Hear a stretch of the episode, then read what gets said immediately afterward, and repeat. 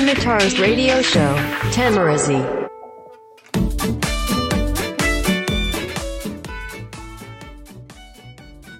どうも、再生してくれてありがとうございます。よざっちです。さあ、今日は2018年9月19日水曜日。ただいまの時刻は深夜2時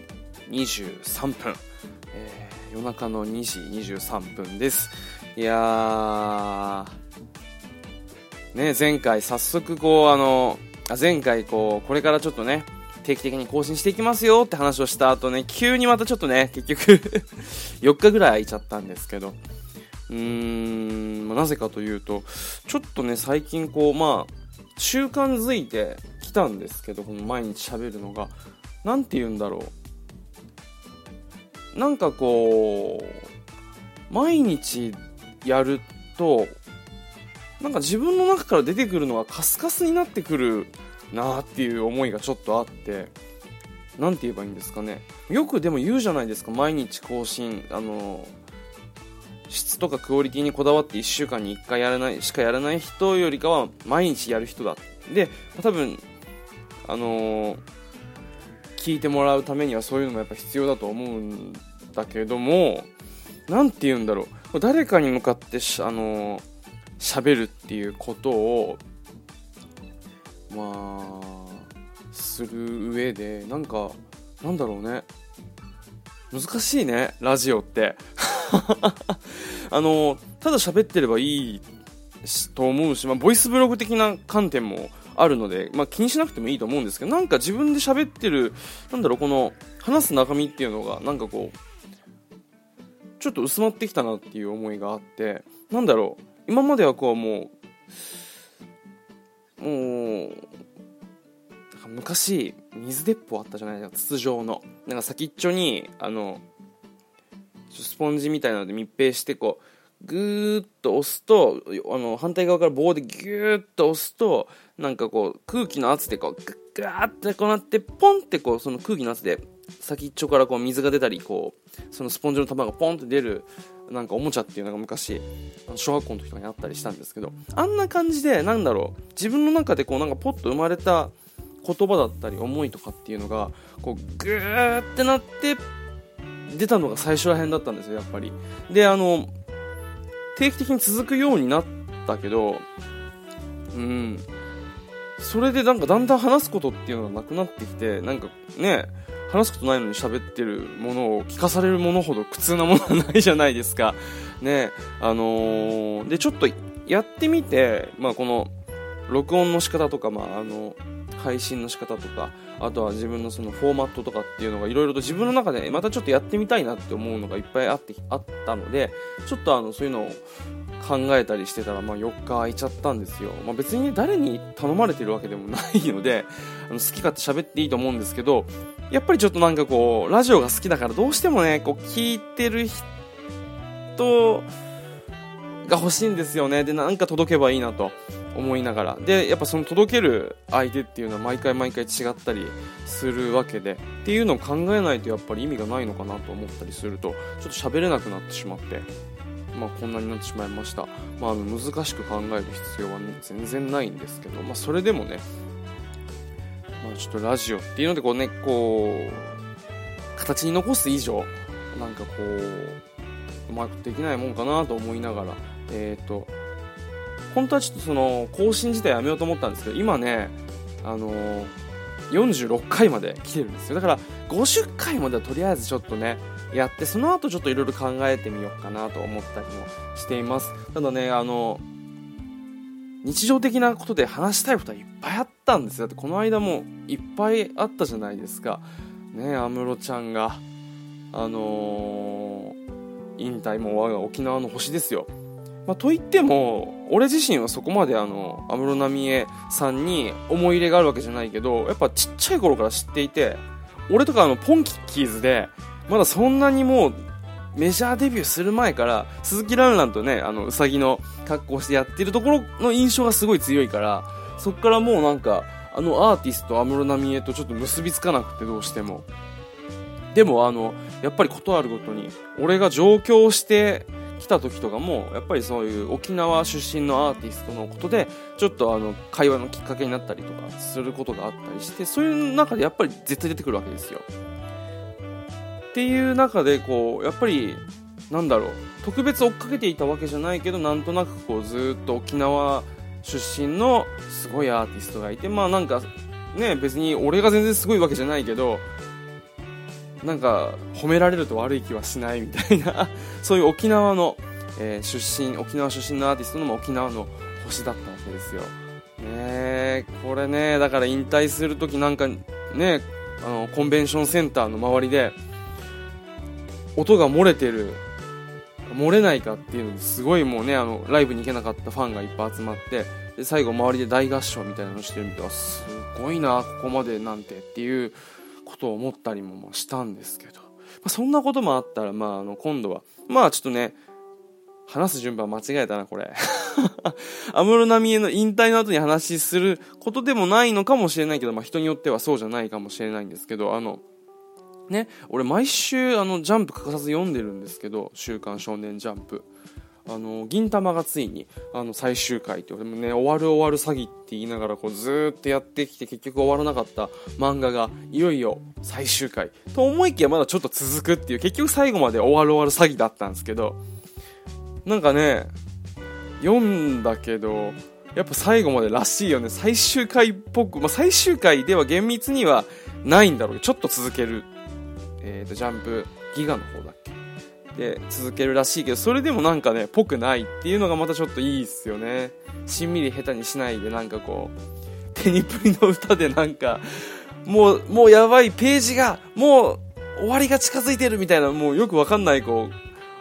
俺たちの将来はこれからだみたいなそういうなんかよくわかんない感じのあるあるなエンディングでなんかね、最後まで銀玉らしい、銀玉らしいっていうのを語れるほど俺はそんな銀玉読んでるわけじゃないんですけど、まああの、ちょこちょこつまみながら読んでるぐらいだったんで。ねもうこれであの、2000年代に始まっ、2000年代に始まった漫画で残っているのは、ワンピースと、ハンターハンターでしたっけ？違うかな？でもなんかその当時もう10年ちょっと前から残ってるのはもう「ワンピースと「ハンターハンター」ぐらいしかないらしいですよ。確か銀玉の何巻かでなんかもう割と新人だったはずなのにもう気づけばもう目の前を走ってるのがゴンじいさんとルフィじいさんしかいないみたいなそういう話をあのコメントに書いてた回があって。もうねその当時からだからもうすごい長く続いたもう漫画がまた一つ終わったと。でも終わるものあればまあ始まるものもあるってことで最近面白いのが「呪術廻戦」っていうあのバトル漫画なんですけどまあなんだ正統派のヒーローっていうよりかちょっとダークファンタジーみたいな感じで何て言えばいいんだろうな、まあ、呪いえー、っとがま具現化したものがま敵呪物っていうま敵なんですけどと戦う話なんですけどえー、っと今週は、えー、と月曜が祝日だったか土曜日に出たものか。先週の土曜日に発売した、まあ、最新回のその呪術廻戦がめちゃくちゃダークな回だったわけですよ。で俺もこれ読んでああこの漫画読み続けようと思うぐらい、まあ、結構の人間のすごい汚い部分とかなんかもう本当に理屈じゃないでもまた理不尽な悪意があったりとかっていうなんかところをえー、っと描いててすごいこう引き込まれるというか。でもジャンプって言ったらやっぱりねこう完全懲悪じゃないけどスカッとする、まあ、ものがやっぱり読んでて気持ちいいわけですよ。っていうところも外さずけどやっぱ描いてるのはちょっとダークなファンタジー。バトル漫画っていうところすごくおすすめですこれ。まだあの2巻までしか出てないので全然追いつけるんで。ただその2巻までしか出てなくて今20だから20話30話ぐらいなんですけどそれでこの濃密さかと思うとこれはなかなか今後が期待なもうすでに面白いんですけどぜひ読んでみてください。あの言いづらいんですけど「呪術廻戦」っていう漫画です。ぜひあの読んでみてください。呪いに、まあ、忍術とかの術で廻戦はあの光回線とかの回線じゃなくて輪廻のね巡るっていう字の回に戦うで回戦です。ぜひ面白いんで読んでみてください。さあまあそんな4日ぶりのあの手ミラジなんですが、まあ、始められなかったのにはちょっとね自分のこういう話をするだけじゃなくておすすめできるものがないとやっぱり話ができないなっていうの思いがあって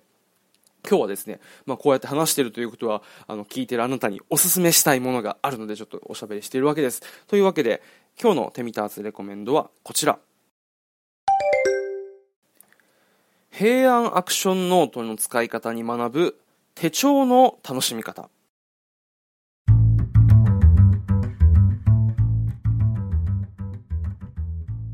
はいというわけで今日は手帳の楽しみ方なんですけど、まあ、あの俺が書いてるブログ「テミターズ」ではあの手帳の話っていうのを結構がっつり書いててもう本当にあの書くことが大好きでで、まあ、その手帳、まあ、トラベラーズノートっていう手帳が大好きでそれに出会ってからはカスタマイズとかっていうのをしたりもいっぱいしたんですけど、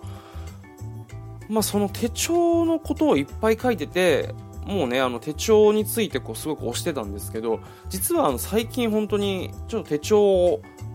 とかまあライフログっていうのを書いてなくてあのまあ、嘘を書いてたわけじゃないですけどちょっと自分の気持ちから離れたところにあったっていうところで記事を書いてたことっていうのが、まあ、ちょっと数える程度、まあ、23回あったわけなんですよ。で、まあ、あんまり手帳も書いてないんですけどこの、えー、とツイッターで紹介されていたあの藤原嗚呼子さんという月刊スピリッツで「あの生真面目姫と文房具王子」っていう漫画を描いているあの、ま、連載している漫画家さんなんですけどが、えーと、ツイートした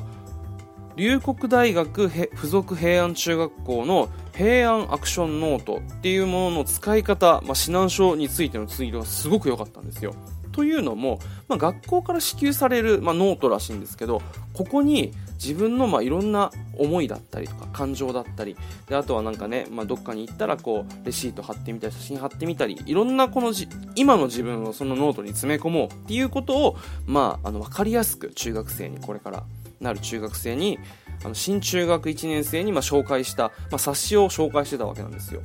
でこれがね、まあ、手帳を好きな人からするとまライフログのことなんですけどこれがねすごくなんかこうシンプルに分かりやすくかつ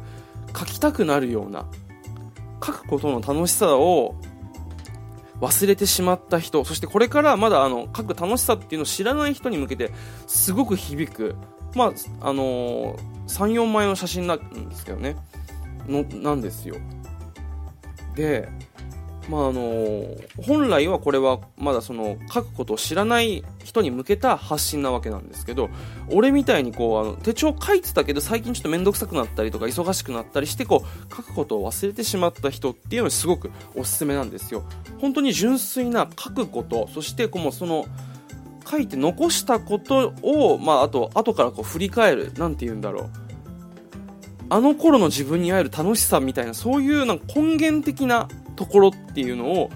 教えてくれる、あのー、まあ、今回紹介するのはツイートになってしまうんですけどツイートです。で本当にあのねぜひもうさらっと見れるので、あのー、ちょリンク貼るので見てみてください。本当に手帳好きは読んでいて損はないかなと思います。で本当にねこう何て言うんだろう。これを思い出してもうすぐ俺はノートを取ったんですけどやっぱりねこの手帳ってこの今っていう時間を残せるすごく魅力的な道具なわけですよ写真とか動画だったら、まあ、その瞬間を、まあ、あのビジュアルであの外見とか、まあ、そういう見た目で切り取るわけなんですけど、まあ、例えばこういうラジオだったりとかあとは手帳とかでまあ書く日記だったりっていうのはその瞬間に自分の感情をあの切り取って残せるっていうすごく魅力的な、あの、ものなんですよね。未来の自分に当てたこうタイムカプセルみたいな。後からこう振り返ってあの時の自分に会える楽しさっていうのを味わえる。すごく魅力的なものなんですよ。でこれをねこの中学生っていう一番多感な時期におすすめするっていうのがまたこの龍谷大附属平安中学校のセンスのいいとこですよね。いやもうこれはあのツイッターでも書かれてたんですけどここに行きなよっておすすめする気持ちはすごく分かります。あの後々またちょっとあの別の、えー、と音声でこのノートについて説明したいと思うんですがぜひあのツイッターのツイートあの藤原あー子さんの見てみてください。はいというわけで最後までお聴きくださいましてありがとうございました。よさちでした。